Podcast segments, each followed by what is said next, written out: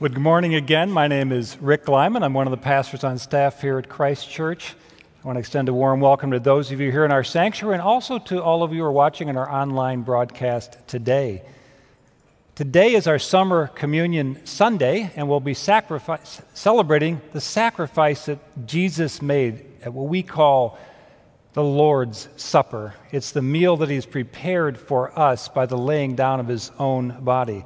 The scripture gives us great direction in many different ways how to prepare ourselves for this occasion. And we're going to consider one passage of scripture that'll start out very familiar to you and then also explains to us how we can prepare ourselves best for our encounter with Jesus today. So hear the word of the Lord from 1 Corinthians chapter 11. For whenever you eat this bread and drink this cup, you proclaim the Lord's death until he comes. And then it goes on to say, So then, whoever eats the bread or drinks the cup of the Lord in an unworthy manner will be guilty of sinning against the body and blood of the Lord. Everyone ought to examine themselves before they eat the bread and drink from the cup. For those who eat and drink without discerning the body of Christ eat and drink judgment on themselves. This is the word of the Lord. Thanks be to God. You please join me in a word of prayer as we ask the Holy Spirit, who inspired these very words to be penned by the Apostle Paul many centuries ago, who is actively present in our lives now. Let's ask him to illuminate his word to our minds and to our hearts that we can grasp the things God wants to speak to us through it and also enable us to live them out. I also invite you, as I always do, to pray for me as I share God's word with you today, that I might do so in a way that glorifies and honors Him. Let us pray. Precious Father, we thank you that you so love this world that you sent your Son Jesus to us, not to condemn us, but rather by Him and by means of His death on the cross to save us. We ask you to open our minds in a fresh and new way to your word this day and more importantly, help our hearts be open to hear what your Spirit is speaking to us this day. In Jesus' precious and powerful name we pray. Amen. Amen. Well, speaking of examining or examinations, at least once a year I go and visit my dermatologist over in Hinsdale, Dr. Kalis. It looks like Callus, but it's Kalis. I welcome a careful and thorough exam each year, literally from the top of my scalp to the very soles of my feet. Why?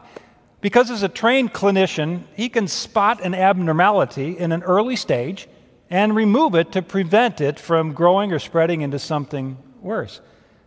Dr. Kalis likes liquid nitrogen. If you know what that is, it's a tank and a little spray bottle, and he goes nuts on me every time I'm over there, just spraying about 15, 20. You know what I'm talking about if you've had that experience. And you know what? It's somewhat painful at the moment. But I know that pain is very well worth the prevention and elimination of potentially dangerous growths on my skin. So today, our scripture commands us to examine ourselves. Well, how are we going to go about doing this? Well, I have a few suggestions I think will help us, and I'll share them with us today. Because just like when a physician looks at your skin or any other part of your body, they are comparing it to what normal looks like based on their extensive training in the human anatomy. When we look at ourselves, what measuring stick can we use? Well, we often look at our outer selves, don't we? And we have a sense of what looking good is there. You know, it's only natural that most of us probably look in the mirror at least once before we head out of the house each day. You probably did so this morning. And I'm pretty sure that what your first look in the mirror when you first get out of bed and go to get a cup of water or whatever you do is a very different look by the time you emerge out into public. And what happens then? Well, we make adjustments. We ch- make changes to our outer appearance so that we look our best. We do our best to look our best, like showering and washing our hair, shaving, or putting makeup and jewelry and clothing to make ourselves presentable to the world. And if we're going to a special event, a special occasion like a wedding or a black tie gala, we go way beyond that. We might order a new dress, evening gown, or get a tuxedo, and definitely new shoes. Got to have new shoes for a special event, and we're definitely ramping it up much further than that. And I guarantee we don't want to have one little thing look out of place when we look in the mirror before an event like that. Might even ask your spouse or a friend, How do I look? My wife has asked me that question thousands of times in the 36 years I've known her. You know what? I've had the same answer every time. You look great, honey. It's, you look beautiful, because I will not dare say anything but that. But, friends, we go to a special event. We also make sure that we're early, because we never want to show up late. We would be embarrassed to do so. But, friends, what event could possibly be more special than preparing ourselves to come to Jesus at the table he's prepared for us? You see, Jesus has invited us to dine with him. You know, we take great a deal of care of how we look to others in our physical appearance. How much more ought we to be thinking about how Jesus looks upon our hearts? The scriptures tell us in 1 Samuel 16 people look at the outward appearance. We know that. But the Lord, it says, looks at the heart. Our passage says to us in verse 28, I read a moment ago, everybody, not just a few, not if you're just feeling a little bit guilty or feeling better, or whatever it is, everyone needs to examine themselves before we partake of the broken body of Jesus and the bread and the shed blood in the cup today. Note carefully, the scriptures does not say examine your spouse or examine your kids or your parents or your friends or the person sitting across the aisle here in the sanctuary. That's not your business to examine the hearts of anybody else. We're called to examine our own hearts. I have a couple of simple suggestions of a spiritual mirror that we could actually use every day, and especially when we prepare our inner selves to approach the table of the Lord. We're going to go way back into the Old Testament tabernacle experience where God, in very specific details, told Moses exactly how people could and should approach the holy God. He gave him details and ordered him to create, gave us, gave us the law and ordered him to create this thing called the Ark of the Covenant. You may remember this little thing from the movie Raiders of the Lost Ark, if you've seen that movie. God wanted to let the Israelites know what he expected and what sin looked like to him. So he gave Moses the law and said, Make this Ark of the Covenant. I want us to put the picture of this up there, see what it looks like. This is a simple box covered in pure gold, with on top of it was a mercy seat with carved out or formed angelic cherubim on both the right and left side, and that was the mercy seat where God's holy presence dwelt in the very center of the Israelite camp. And every year, only on one special day was one person allowed into that Holy of Holies where God's presence, holy presence, was. That was the high priest. And that high priest had to be really well prepared. He literally had to wash himself from head to toe. He had to put on exactly the right vestments and garments and headgear, and he had to approach that holy place with one, with one thing the blood of a lamb that had been sacrificed, not just any lamb, a pure and spotless and lamb without defect. He brought that blood into that place to atone for the sins of Israel once a year on the Day of Atonement, which speaks of the Lamb of God who shed his blood for us. Any priest who approached the ark and that mercy seat in an unprepared, unworthy manner would be struck dead instantaneously by God. No one dared to approach that Ark of the Covenant in a casual way. Got so much so that they would tie a rope onto the high priest's leg in case he dropped dead in there. Nobody was going to dare go in after him, and they just dragged him out and laid his body to rest. You see, what's hidden inside that Ark of the Covenant is also very important. In fact, it instructs us as to what's most important to God. This Ark of the Covenant was at the center of the Israelite camp for all the time there in the wilderness and ultimately landed right in the temple eventually when it was built. And carried around with it were three things in that special place. First of those three things inside the Ark of the Covenant was a pot of manna, a golden pot of manna. Well, remember back in Exodus when God brought around 600,000 Israelites through the Red Sea out into the desert, like, hey, where's the McDonald's? You know, where's the Starbucks? They're in a desert. So God sent from heaven every single day manna.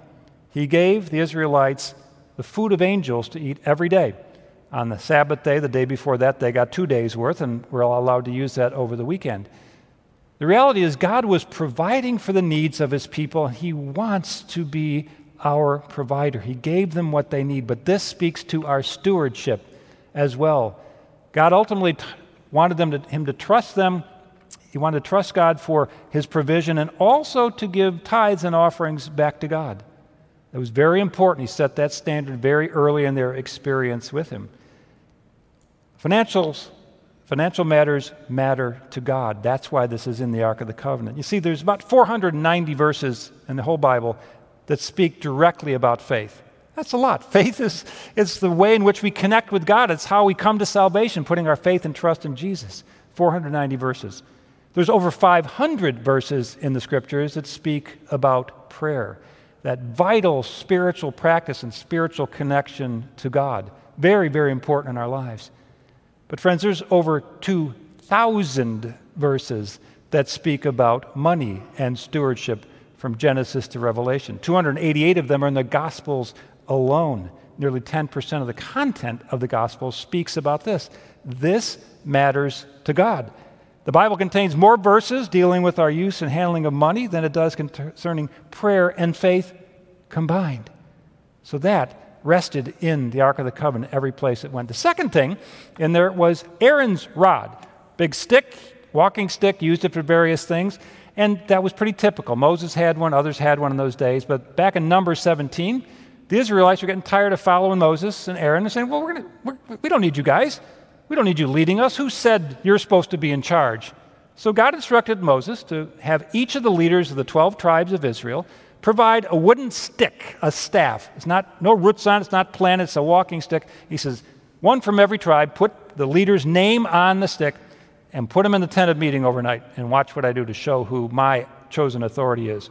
Next morning, they found 11 sticks just sitting there being sticks because that's what sticks do. They lay on the ground, they don't do anything.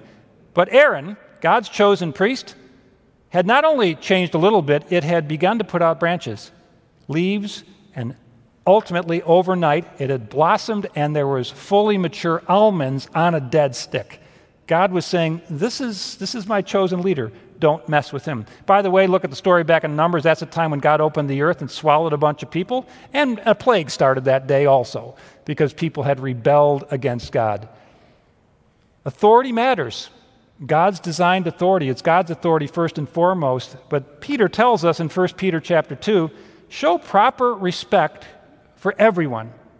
Love the family of believers, fear God, and honor the emperor. Now, some of you might have had or have differences of opinions about certain political leaders in our country. You love them or hate them or whatever else it might be. Uh, the Roman emperor was a vicious, sadistic, murderous, as unholy person as you could possibly believe, be, who believed himself to be God, and thus he could do anything he wanted capriciously. But God put him in that place, so Peter says, honor him. Peter would die at the hands of those Roman authorities not long after this. The Apostle Paul, writing to the church at Rome, says, Let everyone be subject to the governing authorities, for there is no authority except that which God has established. The authority structure God has set up in the nations around the world is His business.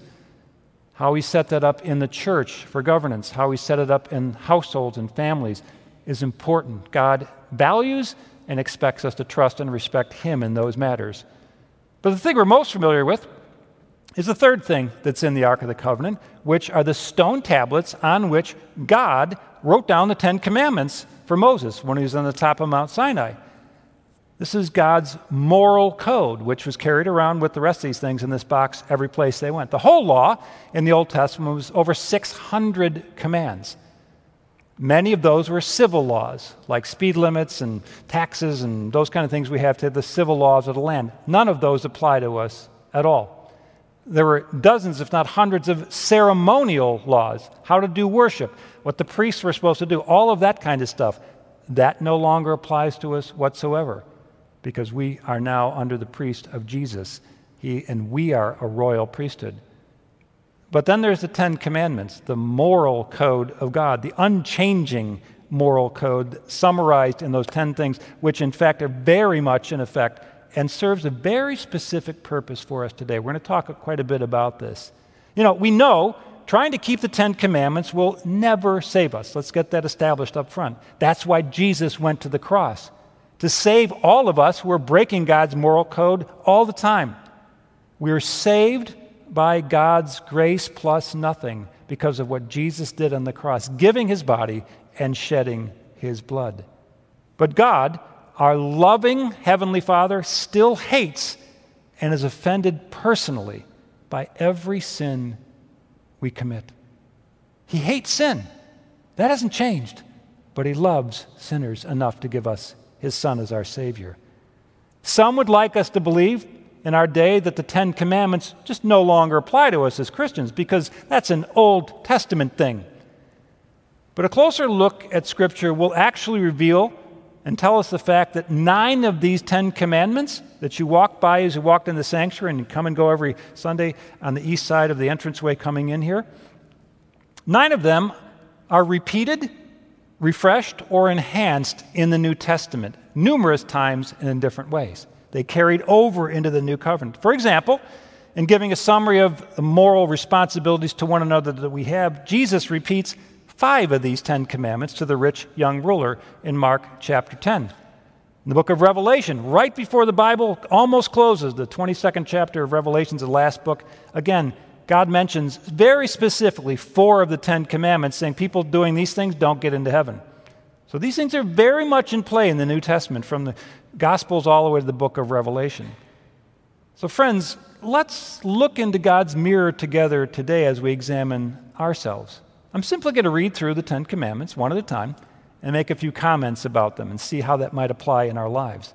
But I want you to hear that your Father, the God of all creation, and the Lord Jesus, who love you completely, are softly beckoning to each and every one of us. They yearn for us at a heart level for our full devotion to Him. That's what God is after. And as you listen, as I read through the Ten Commandments, just let's ask ourselves, privately between ourselves and God, am I living in line with the desires of God, uh, even above my own desires? I wanted to remind you something good people still do bad things sometimes, don't we? We all falter. We all fail from time to time. And that's why 1 John, the Apostle John tells us in 1 John, there's something we can do about it every time we do. It says this in 1 John 1 9. If we confess our sins, our sins, He is faithful and He is just and will forgive our sins and cleanse us from all unrighteousness every time. This is what the communion table is about. Jesus came to save and transform and heal sinners just like you and me. But just because we can be forgiven for sin doesn't mean sin doesn't matter to God or bother Him. It does. So, the first commandment worship no God but me. So, we're called to worship God alone. And note that this is the first on the top of God's list. He's asking for our worship of Him. He actually wants you to hold Him in the highest place in your thoughts, our affections, and in our actions. Worship is really about loving God passionately, to embrace Him with your whole being. And God desires that. Jesus said, The Father is looking for people that want to worship Him in spirit and in truth. In fact, it says He is seeking for them. Friends, how much time and space do we actually give God in our hearts? That's the real question. Is he first, or does he just get the leftovers of our time and energies? If we attend church services once a week for an hour, as many do, that's one out of 168 hours that we're giving to God in that way. I believe he yearns for much more of our heart space and mind space. I believe he deserves more mind space and heart space than social media engagements, than surfing on the internet or by watching television not out of a compulsion, a demand. It's a desire that God has. Because one day, friends, you're going to be in a worship service with me that never ends. never ends, and you're not going to get bored. The second command make no images or statues to bow down to and worship. We're not really into making idols like they did in the Old Testament times, but we do tend to worship certain things. But don't ever make anything. There's nothing we can ever make with our hands that comes close to God, so don't even do it. Third one gets a little closer to home. It says, Don't use my name in vain or for evil purposes. So don't misuse God's holy name or Jesus' name in an unholy matter, manner. Why? Because God's name is special. Hold it gently, affectionately and with sweetness in your heart and in your mind and upon your lips. Never use his beautiful name as a curse. This wasn't this one doesn't take a whole lot of explanation. Sometimes we get very angry, frustrated, we're seeing red, and we just things come out of our mouth. Even the Lord's name. We need to confess that every time, saying, not a compulsion, but a saying, Lord, forgive me. I don't want to do that. Please help me stop. Apologizing to Him always ends in us being cleansed of it. The fourth commandment is the Sabbath.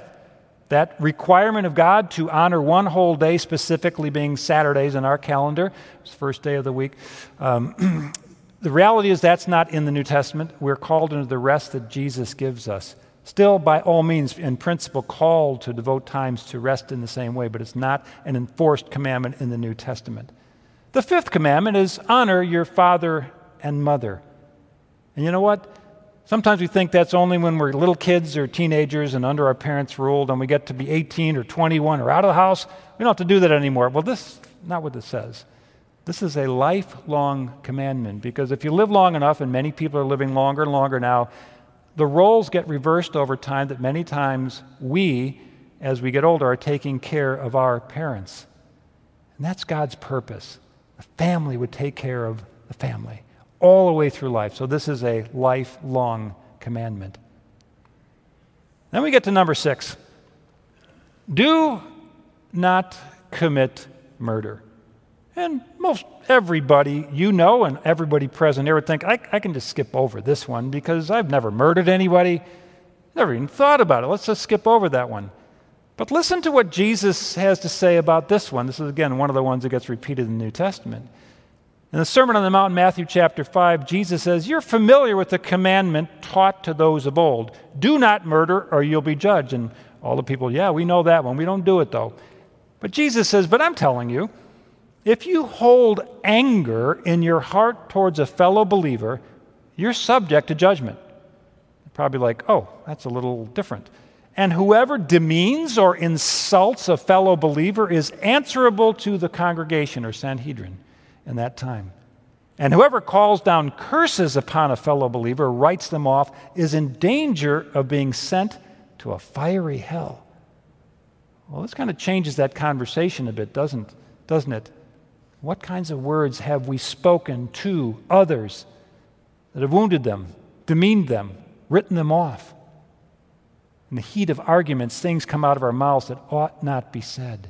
This one's a biggie to Jesus requiring more guidance. Here's what Jesus says. So, if you've done any of that stuff, if you're presenting your gift before the altar, which would have also been that altar that we talked about a moment ago, the Ark of the Covenant, in that experience of worship or the temple, you're there at church, in the temple, and suddenly there you remember a quarrel you have with a fellow believer. Leave your gift there at the altar and go at once to apologize to the one you offended, who is offended. Then, after you've reconciled, that sounds so simple, doesn't it? But he says, after you've reconciled, come to the altar and present your gift. You hear what Jesus, our Savior, the one who laid his life down to save us, says here? This direction is right out of the mouth of Jesus, makes it clear what he wants. Before trying to worship God, First, go to a person or every person you know you've offended with your words or your actions and seek to be reconciled with them. Word of caution here this is, does not mean if someone doesn't want to talk to you, that's their issue. If it's somebody that doesn't want to be reconciled, that's their issue. What Jesus is saying, if you know you've done something, even if in the argument or conflict you were 99% right and only 1% wrong, which always we think we are, right? That 1%, if you said things to demean or curse another person, You do your part. Leave the rest to God. Go and say that you're sorry. When we have used our words to wound or belittle or write off another person, we must go to that person. This is a non negotiable with Jesus. And then we come back, and God will say, Yes, now two people are healed. When there's been harsh words spoken, hearts are wounded, and God feels it, even if the other person doesn't say they're sorry. You have now cleansed your heart and done what Jesus said, and you can experience his healing. The next one says, Thou shalt not commit adultery. Do not commit adultery, which means to have sexual relations with anyone other than your spouse if you're married. And if you're single and have sex with a married person, that is wrong because you're violating that covenant of marriage. Sad to say, this one has become rampant in our society, and even sad to say sometimes amongst Christians. Jesus took this one up several notches also in verses 27 and 28 in Matthew chapter 5. He says, You've heard that it was said, You shall not commit adultery, quoting the, the, the seventh commandment. But I tell you that anyone who looks at a woman or man lustfully has already committed adultery with them in their heart. Wow. This applies both ways, there's no loopholes. So, looking lustfully means, as Billy Graham once clarified, looking at a woman or a man, imagining then having sexual relations with them in your mind. And given the chance, you would actually want to do it with them. This applies to pornography, which is rampant and so easily accessible. And sad to say, even children find themselves having access to this bane in our society. And thus, this is all over the place. To a culture that espouses the value that if it feels good, do it, Jesus says, if I say it's wrong, and I'm God, I mean it. And if you're doing it, stop doing it. He gives very strict restrictions after this when he says, if your right hand is causing you to sin in this adulterous, uh, fornicating, sexual way, cut it off. If your right eye is causing it, cut it off. Serious, drastic measures are needed. Sexual addictions are at an all time high in our world. This is ruining marriages and households everywhere. If you're committing adultery, as Jesus defines it, confess it to Him. Ask for His help to stop today. If you're in an adulterous relationship, break it off today. And by all means, get help. The eighth commandment is don't steal. Don't take what belongs to another person. I suspect there's no one in this circle here today that's shoplifting on a regular basis, trying to hide clothes under your other clothes. Because, you know, clothing stuff always has tags on them. You're, you're going to get caught at the door and get prosecuted for it. This is about stealing people's ideas, stealing creative things that you've heard advance your career over somebody else. God says, don't, don't take from somebody else what belongs to them. Some years back, my brother was in a fourth grade classroom. Smartest kid in the class was a young man named John Metesky. I mean, John Schroeder. And Tom Metesky sat right next to him. His desk was intentionally next to him, off to one side. And every time there was a test, Tom Metesky was copying off of John Schroeder. On one occasion, and John Schroeder always got 100% on his tests. On one occasion, Tom Metesky very carefully copied every single thing on John Schroeder's test, including his name. He put John Schroeder's name on the top of his test, and he was busted. He got an F instead of an A.